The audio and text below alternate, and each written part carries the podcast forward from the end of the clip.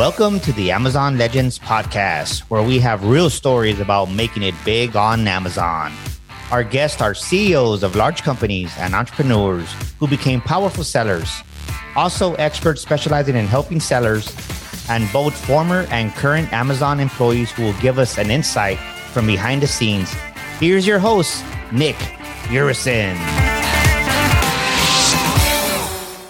Hello, everybody. Welcome to another episode of Amazon Legends. Uh, my guest today is she, she's been in e-commerce for years in all aspects of it. She's the head of Amazon advertising at Seller Interactive, a proud mother of a three-year-old girl, and a passionate about travelers. So, everybody, meet my guest, Nissan Pal. Welcome to the show, Nissan. Hi, everyone. So happy to be here. Thanks for this opportunity, Nick. Oh, it's uh, my pleasure to have you. So there is an old saying that goes like, uh, "Think global but act local," and and as far as I remember in our conversation, that's the philosophy you applied to one of your clients, right? So tell us, uh, tell us how that worked and all the circumstances. So we uh, recently had a client. Uh, it's in a baby niche, and uh, when they came to us, they were already an established brand on the UK marketplace, and they were trying to establish themselves on the North American marketplace. So apart from UK, they were also existing in other uh, European marketplaces, France, Germany, right? So they have like uh, they're listing in all these different languages on different platforms, uh, obviously because of better visibility, right? As Amazon does. Uh, but what was happening? Uh, there were some specific changes which we had to do uh, for the North American content, right? So the keywords which you use on the UK marketplace are specifically different from what you use on the North American marketplace too. Uh, but every time uh, our ops team, right, the account manager, they try to push these changes on the listing end, it wasn't getting updated, right? For some reason, they were not changing it. Uh, they were just sticking to that one particular uh, global listing, which they wanted to continue across all the English speaking marketplaces. So that's what that's what the issue was happening. So uh, our account managers uh, tried this again and again. They tried to change something or the other updated opened so many numerous cases with seller support. And you know how seller support is right? How helpful they are. They are like the bane of our existence i would say. And uh, uh, it was just not going anywhere. But uh, we recently succeeded in changing it, right? Uh, after a lot of follow ups. And uh, even on, on the changes side, it's not like everything on the listing ends in the front has changed. Uh, but the backend search terms are something which we could make specific to the local market, right? So we could add uh, specific keywords uh, for North American customers, which they search for, or Spanish customers, even, right? as compared to which is not used in UK marketplace. So that's all uh, it was just a lot of back and forth but ultimately it did work out.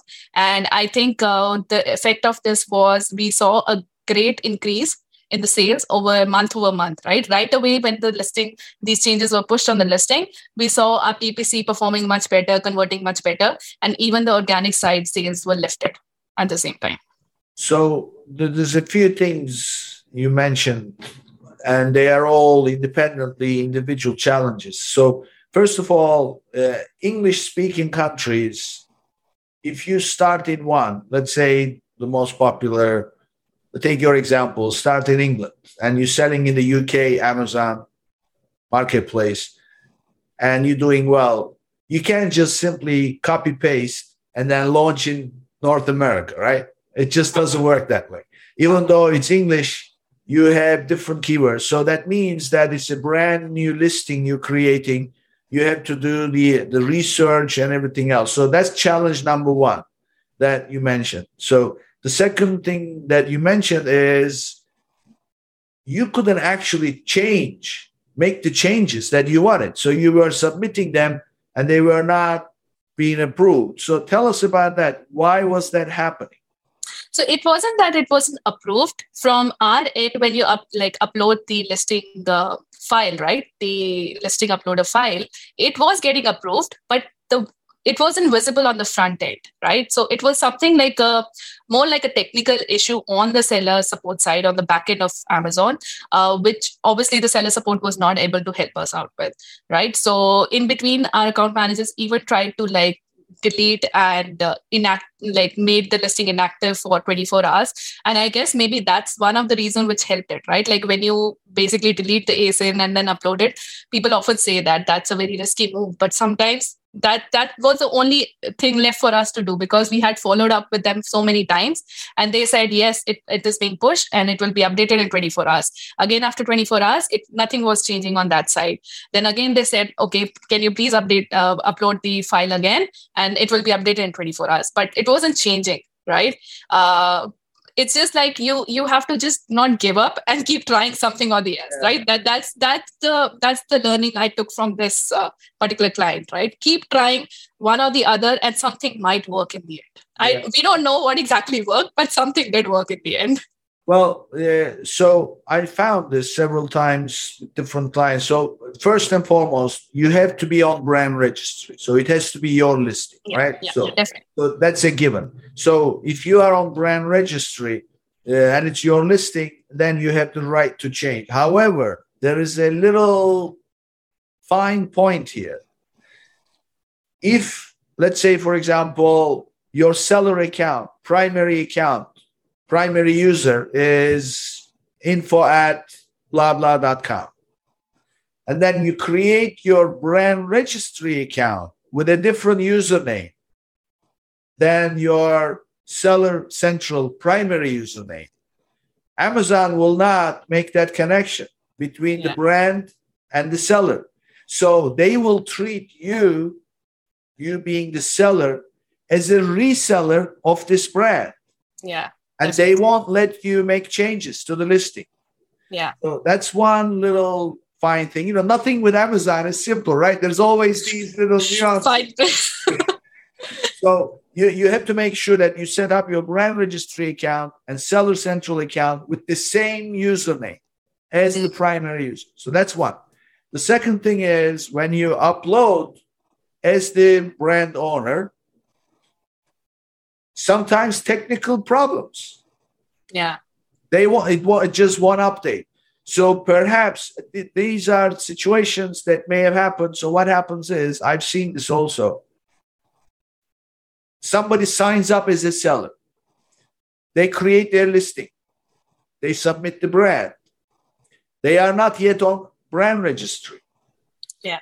Afterwards, they create their brand registry account they get on a brand registry. They get their brand is same username for Seller Central and brand registry, but the events are reversed. In other words, instead of establishing themselves as a brand, then creating a listing, now it's almost like the listing is inheriting the brand owner instead of brand owner inheriting the listing. That is the reason why they tell you delete the listing and upload it again. So that way the brand owner inherits the listing. Yeah, yeah, exactly. But yeah. you see, when they come to you, when clients come to you, they don't tell you these things, right? You don't know. Yeah, exactly. So so you find yourself scrambling around. So um and, and and at this point you don't know it got fixed, but you don't know what what fixed it, right? So there's there's a funny uh, incident which happened during this whole process, right? So in UK, they recently came up with this premium account management service from the Amazon side.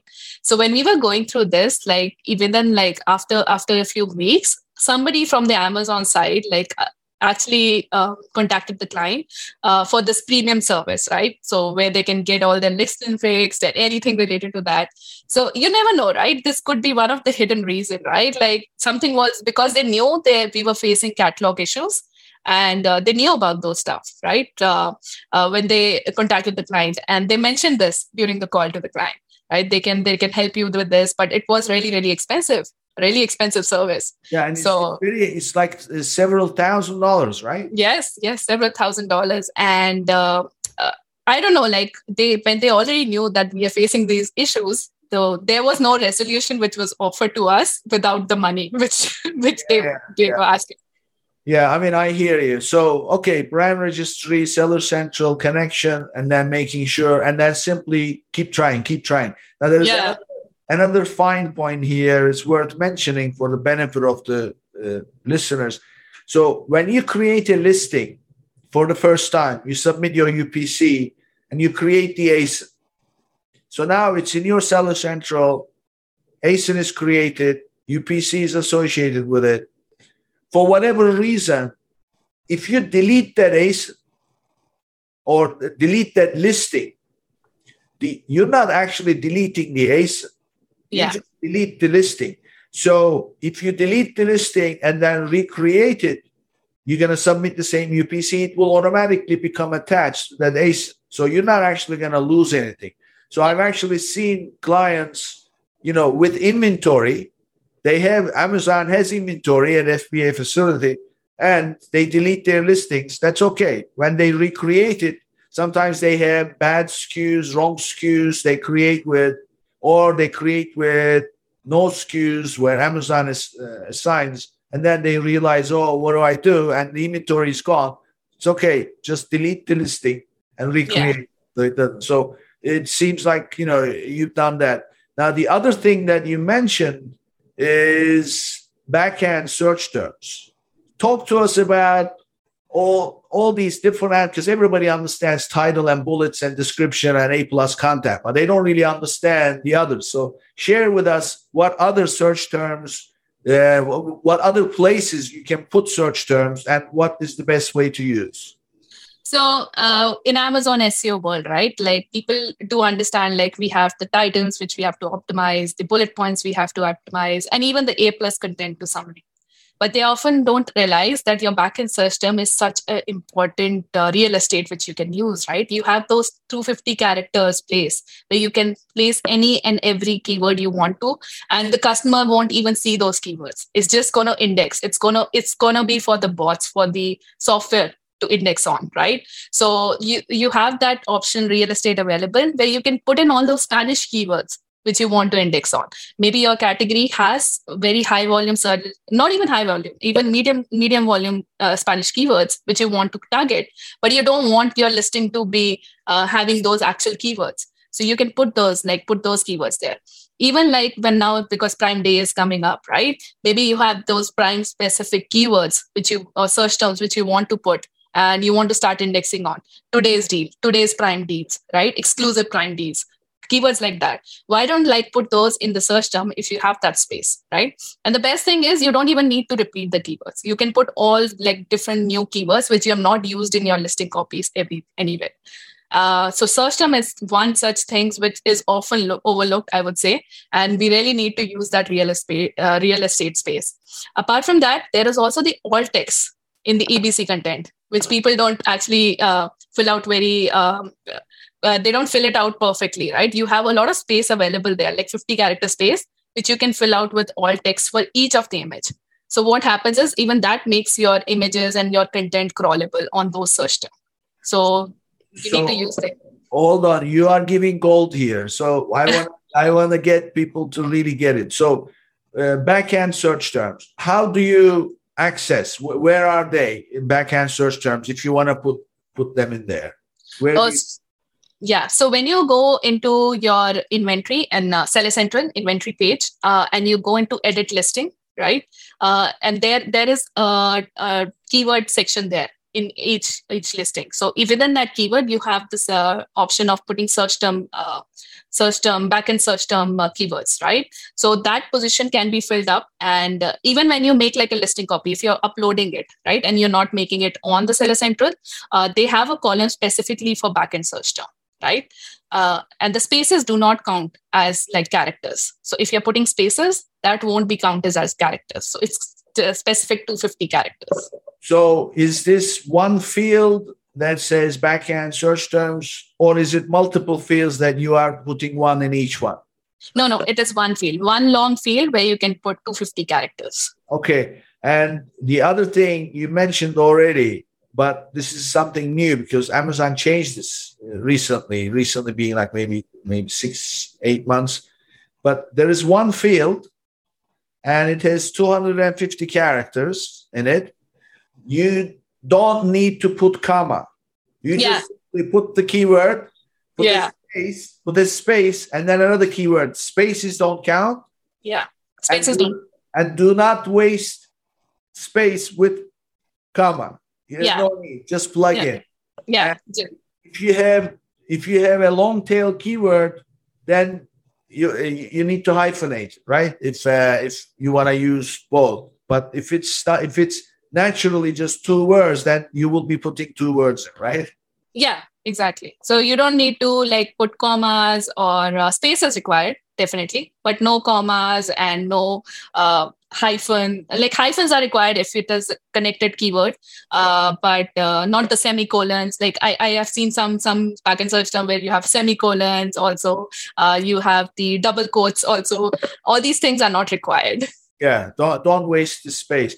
Yeah. The second, second thing you mentioned is the alt tags for images. And this is specifically your A plus pages or your product pictures also.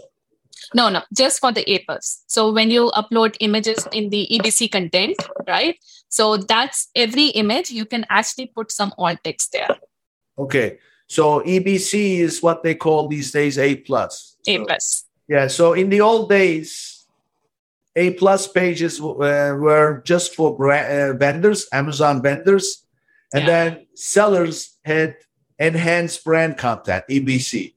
Yeah. They said, "Oh, you know, they're both the same thing. We're going to consolidate." So now it's all called. They call it A plus content. So everybody uses different. I just want everybody listening to get, you know, that we're talking about that nice looking page on the product page Yeah. below below the fold that basically showcases you as a seller. So all the pictures that you put in there, make sure they have alt tags, and then those tags have keywords in them. Right? That's what you Yes. are. Yeah. And So how what- about the spaces? Do you leave spaces there or do you put underscore?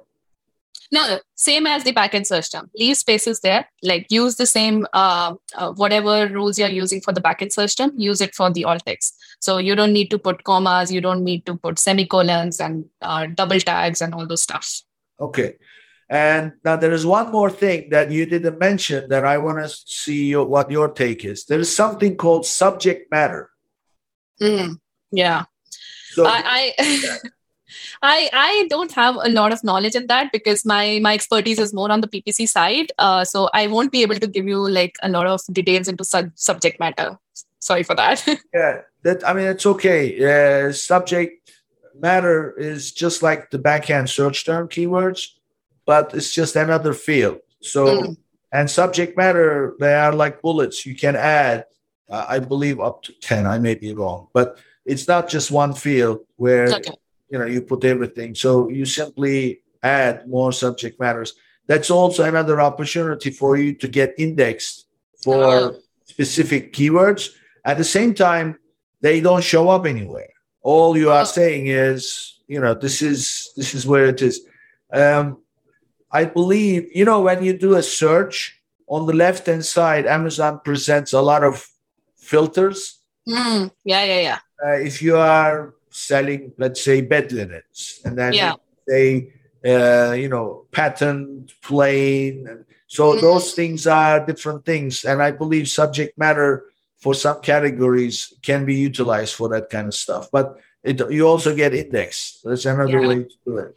That that that's a good point. Yeah. Yeah. So uh, so now as far as this particular client, so you did you did several things. First of all, you took their listing and then you localized it to the keywords that were popular in the United States. Yeah. Second thing is you fixed their situation where the listing needed to be updatable, but it wasn't. Yeah. And so obviously that's important not only for the change you wanted to make, but going forward. Now they'll be able to change it. Uh, so it's a permanent uh, fix. The, the third one is you use those keywords that may not be as attractive in the front end, visible to the shopper, put it in the backend search term. So that way they got indexed. So Yeah. these are, I mean, you just mentioned it very quickly, but you know, this is this is a lot of work. Uh, Yes. I don't mean like a lot of legwork. It's a lot of high value work. That yes. for so and everybody has to do this, especially those who are new and they have this situation where you know they created their brand registry account after they created the listing. they are likely to run into this. And of course, those who are coming into the US market or those in the US market going into the UK market, it's a you have to start from scratch. It's a brand new ASIN you are creating, right? That's true. That's true. And um, it's not just on the listing side, even on the PPC side, it starts from the scratch, right? So everything, your keyword research, uh, the type of campaigns you need to launch with, uh, you can take the data from the existing market, but oftentimes the keywords and which will be converting on your new market, like maybe the, you're coming from UK to the US market, right? The type of key- keywords which will be converting would be very different from your existing marketplace. Okay. Right. You just walk right into my my favorite subject, conversion. So tell us about conversion. And first of all, why? Uh, what is conversion? Why do you track it, and how do you track it? Yeah. So if for a layman, right, like you have uh, units sold, right? Units sold divided by uh, the uh, number of clicks you get right? So basically that's that's in layman language that percentage is called conversion rate right? Uh, but there are different different places you can track this right? So there is obviously on the ppc side you can manually track it because amazon doesn't give that data on account level. It has started giving them on the search term and the keyword level right? But they don't give it on account level right? So uh, for us uh, like what we do for our clients uh, we maintain like a weekly tracker right? So we track all the important kpis of ppc uh, and also the organic sales right? Like the total sales and all those organic uh, KPIs uh, on a weekly basis. And conversion rate is then calculated based on the data which we get from from the PPC platform, Campaign Manager. Uh, every week it is calculated. And then week over week, we do a trend analysis. How is that conversion rate going? It is dropping. And then we do a further analysis. What could be the reason why it is dropping? Or if it is increasing, what changes did we do on the listing side which caused it to increase? Okay. So again, this is there's several things that I think it was it's best that we want to dig into and kind of dissect. Um, so conversion rate is ultimately how many people came to the listing, Listing. and then how many people bought it. Yes.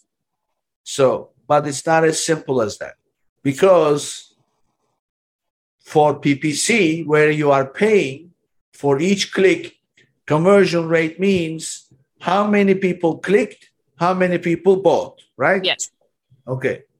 But for the actual product page, how many people came to the product page and how many bought? That's Yes. a different conversion rate, right? Yes. Yes. So the umbrella is the product page.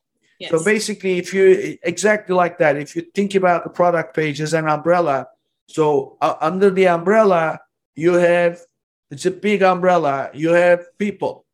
So just tracking one person's movement under that umbrella is not going to give you the full picture. You want to know how each one, of course, everybody under that umbrella is one person is the paid clicks that you bring by paying. Another uh, person is the external advertising. You may be running an ad on facebook or google and then you bring them in. That's another one. And then you have the organic searches right? In, in Yes. amazon. So uh, uh, organic searches coming so uh, what you were talking about is the ppc conversion. But how about that main product page conversion? Do you ever track that Yes. So we have a metric for that called the unit session percentage. It's under the business report section. So when you go in the business report, you can actually check that on an ASIN level.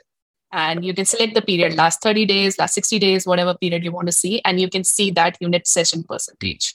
Uh, it's based on the total session for the whole listing, right?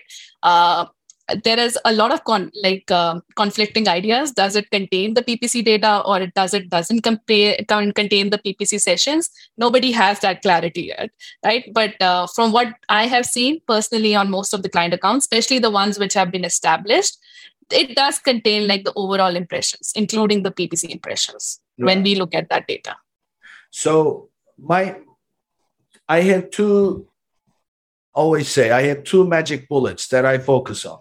If you want to f- increase your performance, two magic bullets. One is increase your click through rate. Yes, definitely. So, because that means that you come up in the search term, and I'm not talking about paid campaigns, I'm talking in general.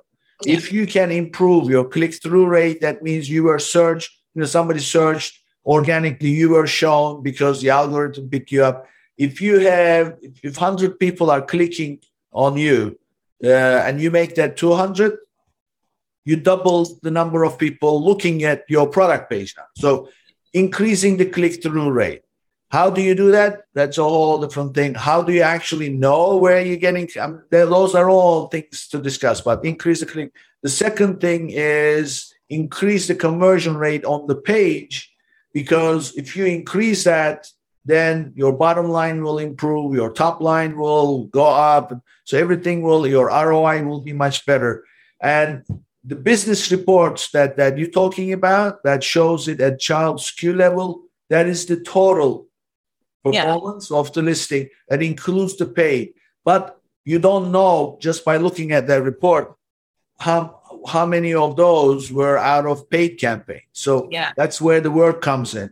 Um, the other thing that uh, I wanted to ask you was you said download it and look at it. So, okay, let's say that I download. So, in that business report, it says enter start date, enter end date. So, what is the time frame you're picking? So either like us, we we maintain a weekly uh, KPI, right? So we we track everything on the organic side and the PPC side on a weekly basis. So we put uh, put those data inside like a Excel sheet manually, right? So that's what we do as a for a client. And I I think like for most of our listeners, if they are working independently, I think that's the best thing, right? You don't even need like a reporting software for that. Just go in, uh, check the last week data, pull pull that uh, data into an Excel sheet for each of the main KPIs like PPC spend, sales, CTR, conversion rate, uh, your uh, ACOS, uh, your total sales, and then you go to the TACOS, right? The total ACOS value, which I think we'll discuss later on. Yeah. Uh, but you put all these data, right? Even on the organic side, your USP, right? Your uh, unit session percentage. Track that week on week. You can even drill down it to ASIN level. Like if you don't want to track it on the overall level, drill down to the ASIN level, like each ASIN level, how much I'm spending on the PPC side, what is the conversion rate, what is the click through rate, what is my USP, and what I'm doing week over week. Where is the trend going? Analyze that, right? And then if you want to do it on account level, do it on account level. But analyzing that trend, that's the most important thing, right? Just looking at it for last 30 days, you can't make any judgment there unless you know, okay, where was I 30 days before that? Or where was I one week before that? If you have to compare it, you need like data over a time period to compare and see the trend. Yeah, I mean, what, what you said is is exactly the case, isn't it? So it's you need perspective. Just looking at it's like it's like driving a car. When you're Yeah. driving the car, you know you're doing 55 miles an hour. When somebody says, "How fast you going?" You say 55. But what does that mean? Where are you? Are you in the city or are you on the expressway? I mean, where are you? You need to have that thing, and uh, so you need perspective. That means time frame. So now I, I'm going to give you a different perspective. So you said that uh, they can just do it, they can download it. Well, you know, as it's not as easy as that, right? So because things change. So Yeah.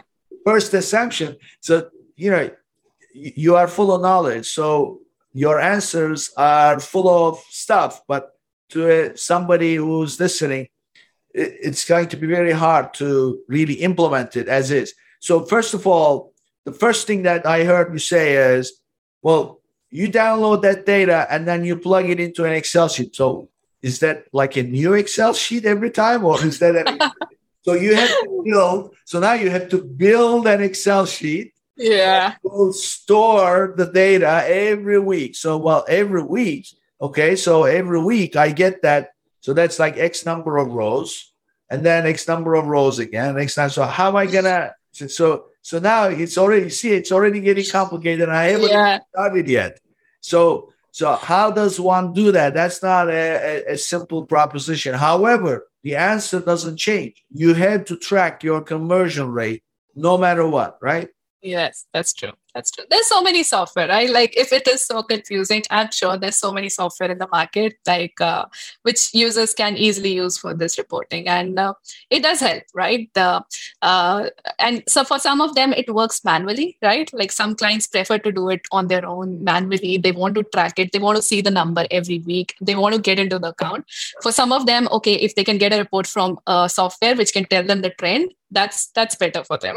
yeah, exactly. Yeah. So, but the answer doesn't change. You have to be looking at the data in perspective and uh, as a composite number uh, at SKU level, so that you can take action. You know, you, you, yeah. Looking at one number for everything doesn't really give you anything actionable. You, you know, so, some SKUs may be doing well, some SKUs not so well, and yeah. some SKUs doing well now may have dropped in performance. So you need to be able to identify that over a, a time time frame.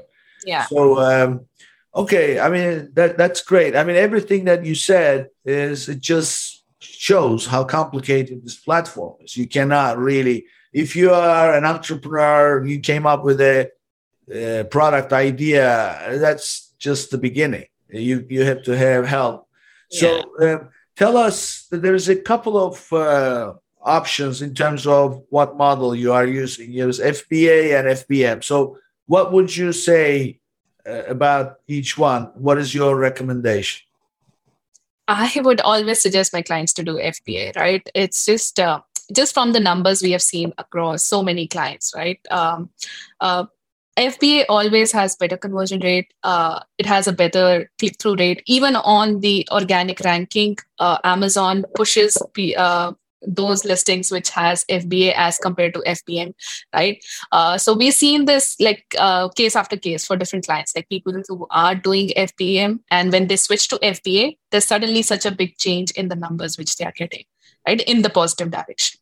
So for me, like um, I would always suggest to FBA if possible, right? Uh, and FBM would always be a second choice. Yeah, yeah, I, I agree with you. I mean, for starters, the first thing you said, conversion rate, uh, FBA items, I should say prime items. And by by doing FBA, you will be included in Prime channel. Yeah. They always convert better. In addition, there is one other benefit that if you are shipping your own orders, and there is always a problem with carriers, you know, they don't always yeah. deliver timely and the customer complains, you'll get hit with negative feedbacks. That's but true. Amazon delays, you can just have it removed. Yeah, so, so those are all things. And but in essence, what I tell people, decide what business you want to be in. Do you want to be in the business of selling merchandise? Or do you want to be in the business of selling merchandise, providing customer service, handling returns, refunds, and being responsible for but 10 more metrics to Amazon. Which yeah. one? So, yeah, that's why FBA, FBM is a no brainer.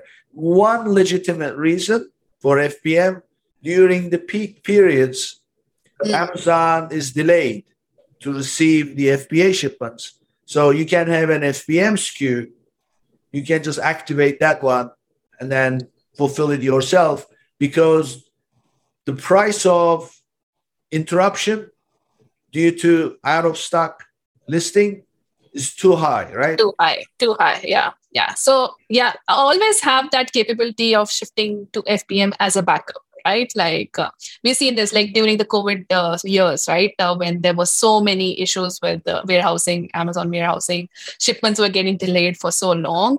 Uh, people actually shifted, like a lot of our clients shifted to FBM as a backup right? If they could like either finding a 3pl or doing it on their own from their own houses their own uh, commercial facilities uh, but have that backup.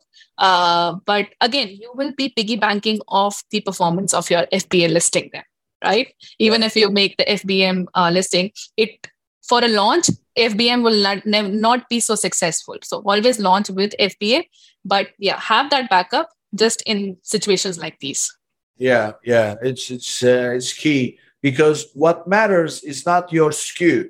What matters is the ASIN. Yes, sir. And you have two SKUs under the same ASIN, and you maintain sales for that ASIN that you own as a brand owner.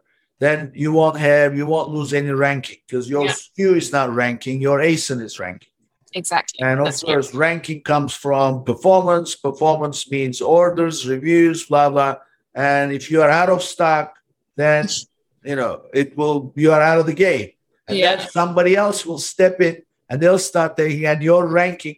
Of course, by the way, the reason why this drops is that Amazon is calculating moving averages, right? Yeah, yeah, that's So- right. if you are out of stock, your moving average doesn't stop That because the time doesn't come to a standstill. It's still going, but your sales have stopped. So your your average will drop, and then you know you are out of the uh, the rank. That's So- such a that's such an interesting point. Like a lot of our clients actually come back to us like, uh, okay, I'm going out of stock. Can you pause the PPC now?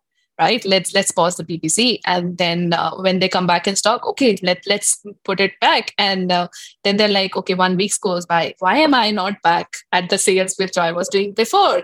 Right? Like uh, they are so puzzled by why I'm just not getting back the sales number I was having. And even after, like sometimes you never ever get back to those numbers because Amazon penalizes you, right? They penalize you with your ranking, they penalize you with your PPC performance. Everything is penalized if you keep going out of stock regularly. Exactly. Now there is another concept here uh, about running out of stock. You know that you're gonna run out of stock. You're selling. Your sell-through rate is pretty high. It's going well, and at the same time, running out of stock is gonna hurt you. What can you do to avoid that interruption? Yeah. Uh, so sometimes what happens is you have to assess, right? How much, what, what is your lead time like? How quickly can I get the inventory in the place, right? And if I, if I suppose dial down on my PPC, lower my bids, I do not spend so much as I am spending right now. Maybe I can prolong the time for my inventory, right? Till the new inventory comes in. But um, oh, you have to make that analysis, right? Uh, I won't say like suddenly go and start switching off all your PPC. That's actually going to have a lot of detrimental effect. Maybe if your uh, listing is almost 70% or 60% PPC dependent, then all of your sale will be gone right away, right? So Yeah. it's it's always better that you assess, right? What is your dependency on PPC? Uh, how much you're comfortable to keep losing so that you maintain that position till your uh, inventory comes in right? Or how much your bid can be lowered so you can prolong that inventory to lower that out of stock situation. So it's very case to case analysis, I would say, right? You have to see where, which situation you fall into and what decision you have to make at that situation. The other thing that I I see being used as a strategy for this is increase your price. Yeah, that that's a that's a very big uh, uh, good point. Uh, but also be very careful. I would say. Yeah, don't don't increase it like right away five dollars, ten dollars, right? You you should be doing it in very very small increments. I would say. So tell us what happens if you increase too much. So you might even lose the buy box, right? Yes. So so once you lose the buy box, you won't even sell what you were selling. So- so- will be dead. Okay, so the the typical question is I am the only seller on the listing. How do I lose the buy box? Yeah, it's not it's not just about being multiple sellers on a listing. Your buy box. So even if you're a single uh, uh, listing owner, right? Uh, you are the only seller on that listing. Uh, you might have seen sometimes your buy box uh, percentage is 90% or 85% or 95%, right? It keeps switching. So uh, this is again, you can see this value when you go to the business reports. You can see the business buy box percentage, right? And if it is dipping down below 80%, there's a something seriously uh, issue with uh, what your price is or maybe your history is with amazon for that particular listing right? So if you have increased your price or reduced your price also right? Even if you reduce your price very drastically or you increase it really drastically amazon doesn't like such changes right? Unless you're putting a deal right? Like if i had a, a $50 product i put like a deal of 10% 20% that's okay. I put a coupon on it that's okay. But if you're reducing it directly from $50 to $40, Amazon takes note and then they will see, okay, uh, they're making very sudden changes on the listing and that will reflect into your buy box percentage. And there are many other uh, other things also like your inventory availability, how much inventory you have, which locations you have. So different geographic areas might have different buy box percentage also. Well, the other thing is Amazon tracks your pricing. If you are selling outside Amazon on other marketplaces, yes, and yes. your price is cheaper on these other marketplaces, especially they are interested in Walmart, right? So a lot of people sell on Walmart. if you are cheaper on Walmart than Amazon, they will you will lose the buy box. So do, do you know what it looks like losing the buy box, even though you are the only seller? Yeah, so it, it reflects on the buy box percentage. Like you won't come to there is no notification Amazon sends you right then and there, right? Like if you lose so a buy what. I mean is visually on the product page. Let's say you are the Amazon shopper, Mm. shopper, and, and you you are on that page. What does that look like if you're not in the buy box? So um, right below the price, like they see, right? Uh, they say sold by so and so and fulfilled by Amazon, right? Yes. So basically, when they show a name by sold by your seller name, uh, that's when you have the buy box. Basically, you you you will be the one selling that. But when when you lose the buy box, basically there won't be any seller name there, or there might be another seller name there who might be getting that listing. So you won't be the first when they add to cart directly. Your product won't be added to cart directly if you don't have the buy box. Exactly. So if if you are selling a product and you have other sellers also selling it, but you are the brand owner, you'll be the top one. They'll favor you always. But if you lose the buy box, then you are out of the picture and they move up. Yeah. However, if you are the only seller, you are selling your own product. There's no other seller.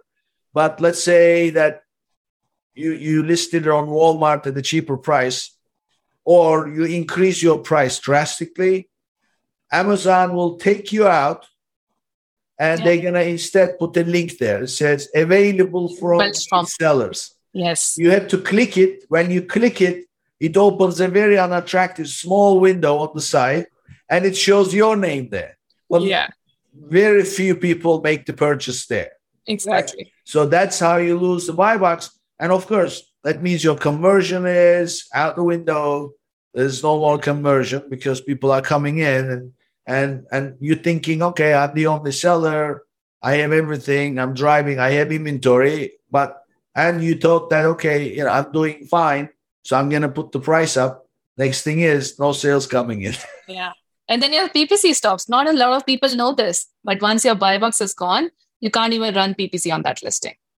Yeah, well, that's another thing. And Yeah. of course, if you run out of stock, PPC stops. Yeah. Yeah. So you don't want. So there are the tactics are reduce the bid, increase the price, but very, you know, incrementally, very small movements. You know, no sudden movements. Yeah. yeah. Make very small incremental changes so that your inventory lasts longer because mm-hmm. you don't want your inventory to run out, which will stop the PPC, which will stop the sales, which will Yeah. stop your ranking, and then it's going to take you a long time to get back. And it's not a few days, weeks and weeks, right? One uh, i think one common tactic which people use is like uh, they make the listing inactive. Like they they remove the main images or they make it like suppress the search when they go out of search stock. Yeah. so sometimes you do benefit with that. Like once you remove it out of the search like it does uh, when you come back in stocks because they didn't have like a moving average for maybe uh, 30 days right so it might be like it more more like a relaunch for amazon sometimes it does happen and it might help you Yeah. So that's called closing the listing, right? So Yeah. about closing the listing. So Yeah. You closing. So the, the, the question in that scenario is, well, what if I have inventory in transit going to Amazon and I close the listing? What will happen? There's no problem there, right? Yeah, So no. when they receive the inventory, they will receive the inventory because they go by their ASIN. yeah And then uh, there will be no SKU and your inventory will become stranded, right? Mm. And then you have to go click fix stranded inventory. Then you can reopen. But in the meantime, you stop that moving average calculation. yeah exactly. That's one way to do it. Uh, but either way, you know, it's best not to run out of inventory, which uh, actually brings me to my next question. So tell us about some best practices uh, for the peak periods, like Prime Day, like uh, uh, shopping season, post pandemic? What are some things that you see as best practices? Okay. So uh, I'm going to talk more uh, with respect to like uh, the peak season, like Prime Day, because I, I guess the post-pandemic pandemic shopping season is already gone, right? Yeah. But yeah, but I would say like maybe the Prime Day and the Black Friday day, those kind of peak periods, right? So um, a lot of our clients like they come with this question right what do i do for prime day can i do something and some of them most of them like especially the small uh, clients like which do not have a lot of sales history or do not have a lot of ASINs, they do not get prime deals. They don't get those options, right? The only thing they can do is maybe run like a small coupon on them, right? Uh, for some period, right? So my suggestion for this for all the clients is like first assess your inventory. How much inventory do you have and which asin do you have the inventory for right? Do you have inventory that you can handle 2x or 3x times your normal uh, day sale right? So whatever you're selling on your normal day like whatever you sold on the last 30 days divided by 30 get your daily sales rate and see if you have like 2x to 3x time uh, capability of managing those number of orders for about a week right? Because prime day is not just like those two three days. They have start people start adding to cart even before prime day. Um, so have that do that inventory assessment. Can you lead right? And it doesn't it doesn't have to be like you so send out everything in five days and then you're out of stock for 30 days. You have to assess that too right? So do your inventory assessment at least a month before prime day right? Be sure okay you have enough inventory and fba then see the ASINs which have been doing good for you in the past, right? And uh, see uh, what what level of discount can you give on them, right? Based on your profit margin. Uh, do you really want to go aggressive, increase your sales a lot, right? Can you do like anything around 20%, 30%, these kind of deep discounts? Or, or do you, you don't care so much about like going aggressive and getting too much sales and you want to do like small discounts, 5%, 10%? Make that decision. Do the analysis, make that decision, and be sure, okay, this is what I'm going to do on Prime Day. This is my strategy, right?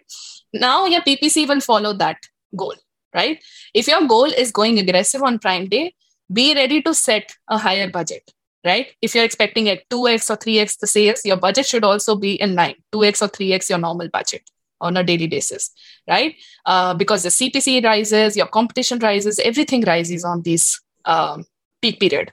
So you have to be ready for that, right? It's ready to spend to get more sales, right? But if you don't have that capability, you don't have to participate. Keep your bids low, right? Keep your bids manageable that your ACOS doesn't spike, right? So whatever you're bidding, if if it is not bleeding, it's converting well for you, any keyword, keep bidding at the same level. You don't have to participate and get into that rat race of prime day competition. But if something is bleeding, take care of that as soon as possible because it will start bleeding more especially during the lead up to Prime Day. Just one week before Prime Day, when people are doing all this window shopping, clicking on ads and everywhere, if you know that your CPCs are rising and you cannot afford it, start managing those bids uh, carefully and start reducing your bleeding keywords as soon as possible. So be clear about your goals and strategy before Prime Day. That's the most important. Yeah, I mean, you definitely have to plan you definitely, yeah. and you have to decide what you're gonna do, and you have to create a calendar of events in terms of what you're gonna do when, and you know, and also don't just do that because nothing works according to plan, right? It, it changes. So uh, create the the alternative plan in the sense that set up, or I should say, define your trigger points. You know, okay, this is what I want to do. This is where most plans fail they create people create plans and then things don't go according to plan. And yeah. then they don't know what to do. So uh, think about what can change and then what are those trigger points? In other words if advertising for example. Say okay expect to have you said 2x 3x okay you may get 2x 3x but you may be ready for it but suddenly your return on your advertising may drop. Yeah. So uh, think about what other things can happen, and then you can say, okay, so if you do this, just for the sake of example, that you plan for 2x, 3x for the advertising span, inventory, everything is fine, and you're going 2x, 3x, and advertising spend, you are according going according to your budget, but your ROI dropped. Yeah. So how low is low enough before you worry. So if yeah. you haven't thought about that and your ROI drop, first of all, you won't even notice. Second, you will notice, but you will worry even with a small drop because you haven't calculated what that looks like. Yeah. So instead, I always say, uh, you know, in I do scuba diving, so we have a saying: plan the dive, dive the plan. So plan your operation together with the triggers, and then execute exactly that. And if the triggers suddenly become active, then of course, while determining those triggers, you've also thought about what you're going to do, right? Yeah, so yeah. you just simply do it and run it that way. So that always something that I recommend people. Yes, always, always. So uh, I have a, a, one final question before uh, I find out a little bit more about you because I'm always interested in the person. Um, what do you think Amazon could improve in their policies for sellers? There's a long list. Uh, but you I can tell I, me only one. What is your favorite? uh, I would say just uh, seller support, right? The kind of uh, how they work, right? Uh, every every department is like so unlinked with each other and they just work in their own buckets not not communicating with other departments. I guess that's one thing which amazon can really improve on. Like it will help a lot of sellers like make their job so much easier. Similar to what we spoke like in the beginning right? Like what exactly was the issue? We just couldn't figure out. And even after it was fixed we could not know what was the exact issue right?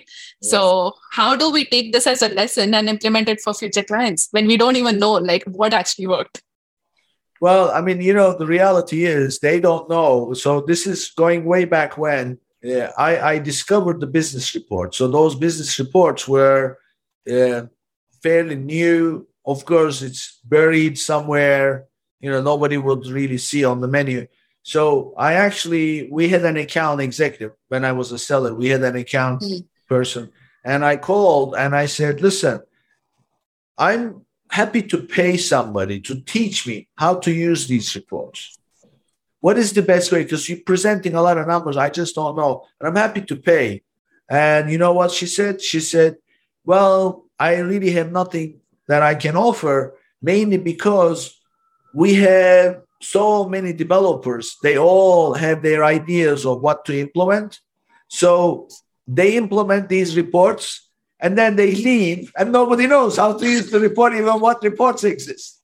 So there is no answer that i can give you. So she said you are on your own. You'll have to figure it out. So yeah maybe i think that's the best thing they need to work on right? Like just communicating with each other maintaining like whatever changes they're doing. Of all places. So lisa tell me a little bit about you. So i mean obviously uh, you are passionate about this work. So um, where are you based and where did you grow up and how did you come to be in this op- operation? I'm based in toronto right now uh, toronto canada. And uh, i'm a new immigrant here. I've been here just um, around a year now. Uh, just shifted last year with my family. Uh, and uh, i've been i've grown up like studied worked like in delhi in delhi india uh, and all over India, actually, not just Delhi. So uh, I've roamed around a lot in India, but uh, mostly all of my schooling, my study was from there. Uh, I have been in the space since 2015, Amazon specific space, right? So I've been a seller on my own on US marketplace, India marketplace, um, and uh, still continue to sell but um, at the same time i got more interested in this advertising niche right around 2019 uh, when there were a lot of changes happening on the ppc side. So a lot of new features were rolled out. Um, it was something like what is happening now right? Every month amazon comes up with something new in ppc yeah. so so a lot of changes and it was becoming really interesting. So even in my own uh, um, seller account i became more interested on the advertising side and uh, my partner was more interested on the other aspect like the product research and sourcing and all those stuff right? So that's how i grew in this niche and then i started as a freelancer taking taking some clients on my own and uh, then i came here and uh, i joined Sell Interactive which is agency based out of toronto too. And uh, now i work as a head for their ppc team. Uh, we manage 400 plus clients. So good big portfolio of clients i'm working with and so, just well, i mean this is the work you do but i'm fascinated by the fact that you know you grew up in india traveled around. I guess that's where it's a big country, so that's where you yeah. your passion for travel. But I mean, uh, a woman all by herself leaves her home country, goes to a, foreign country, and then jumps into one of the most complex environments ever. So, what what was what was driving you? That's what I want to know.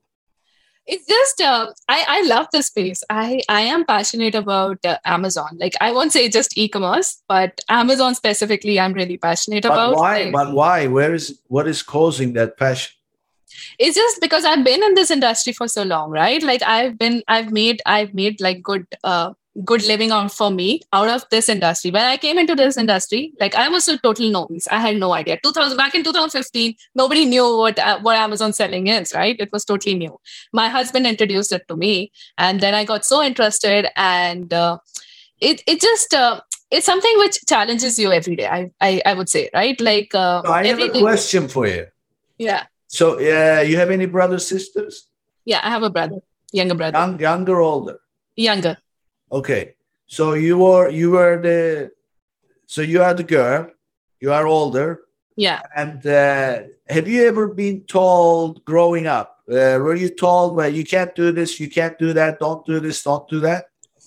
Uh, luckily, my parents were uh, they treated both of us equally, right? Like I, I've been lucky. I would I would say like uh, especially in India, like not a lot of girls uh, have this opportunity, but uh, right after 12th i moved out of my house i i did my bachelor's in engineering uh, far away from my house then after that i did a job in a totally new place i set myself up like on my own my family wasn't there nobody was there then i went for a master's even like outside of my home so i've been out of my home comfort for so long after 12 like right after i turned 18 years old so it's just like the way I was brought up. I I could manage everything independently. I became so independent that if you put me in a new situation, uh, I I could manage it easily. I I don't. hold on a minute. Nobody is putting you in those situations. You Yeah. are putting yourself. So I, I want to know what it is that that is driving you to constantly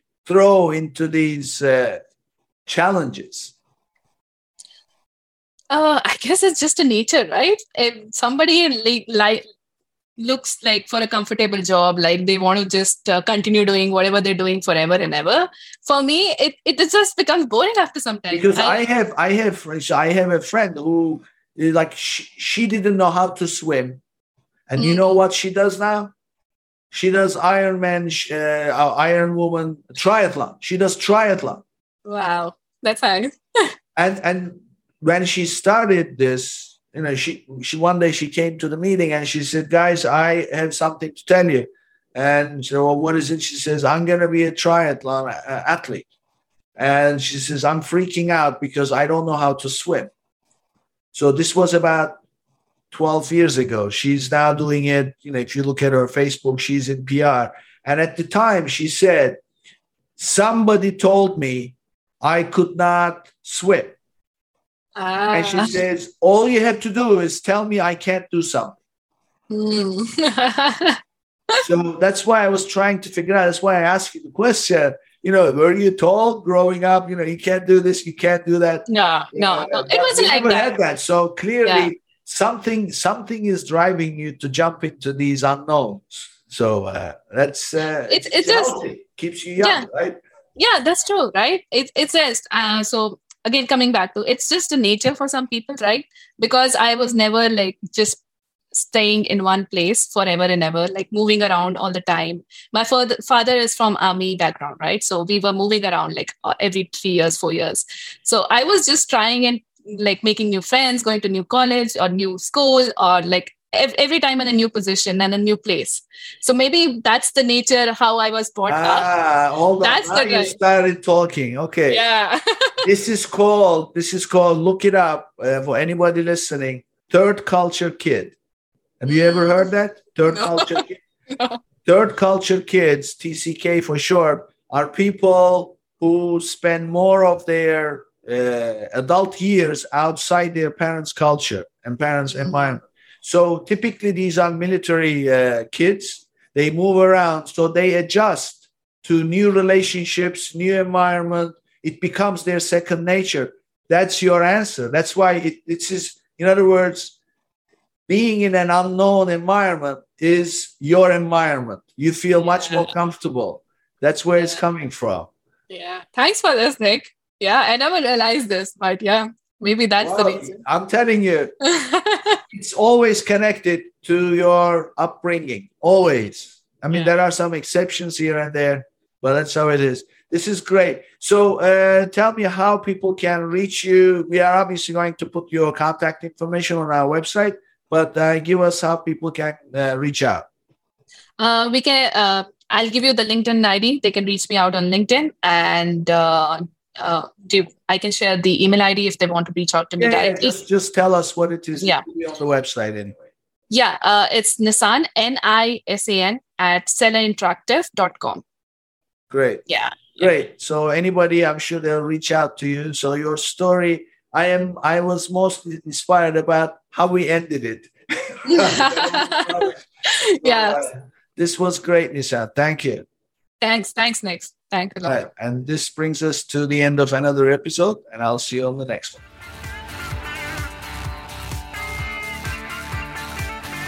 Thank you for tuning in to today's episode. Be sure and subscribe, rate, and review our show. And be sure and share an episode with a friend. And thank you so much for being with us today. We'll see you next week here on Amazon Legends.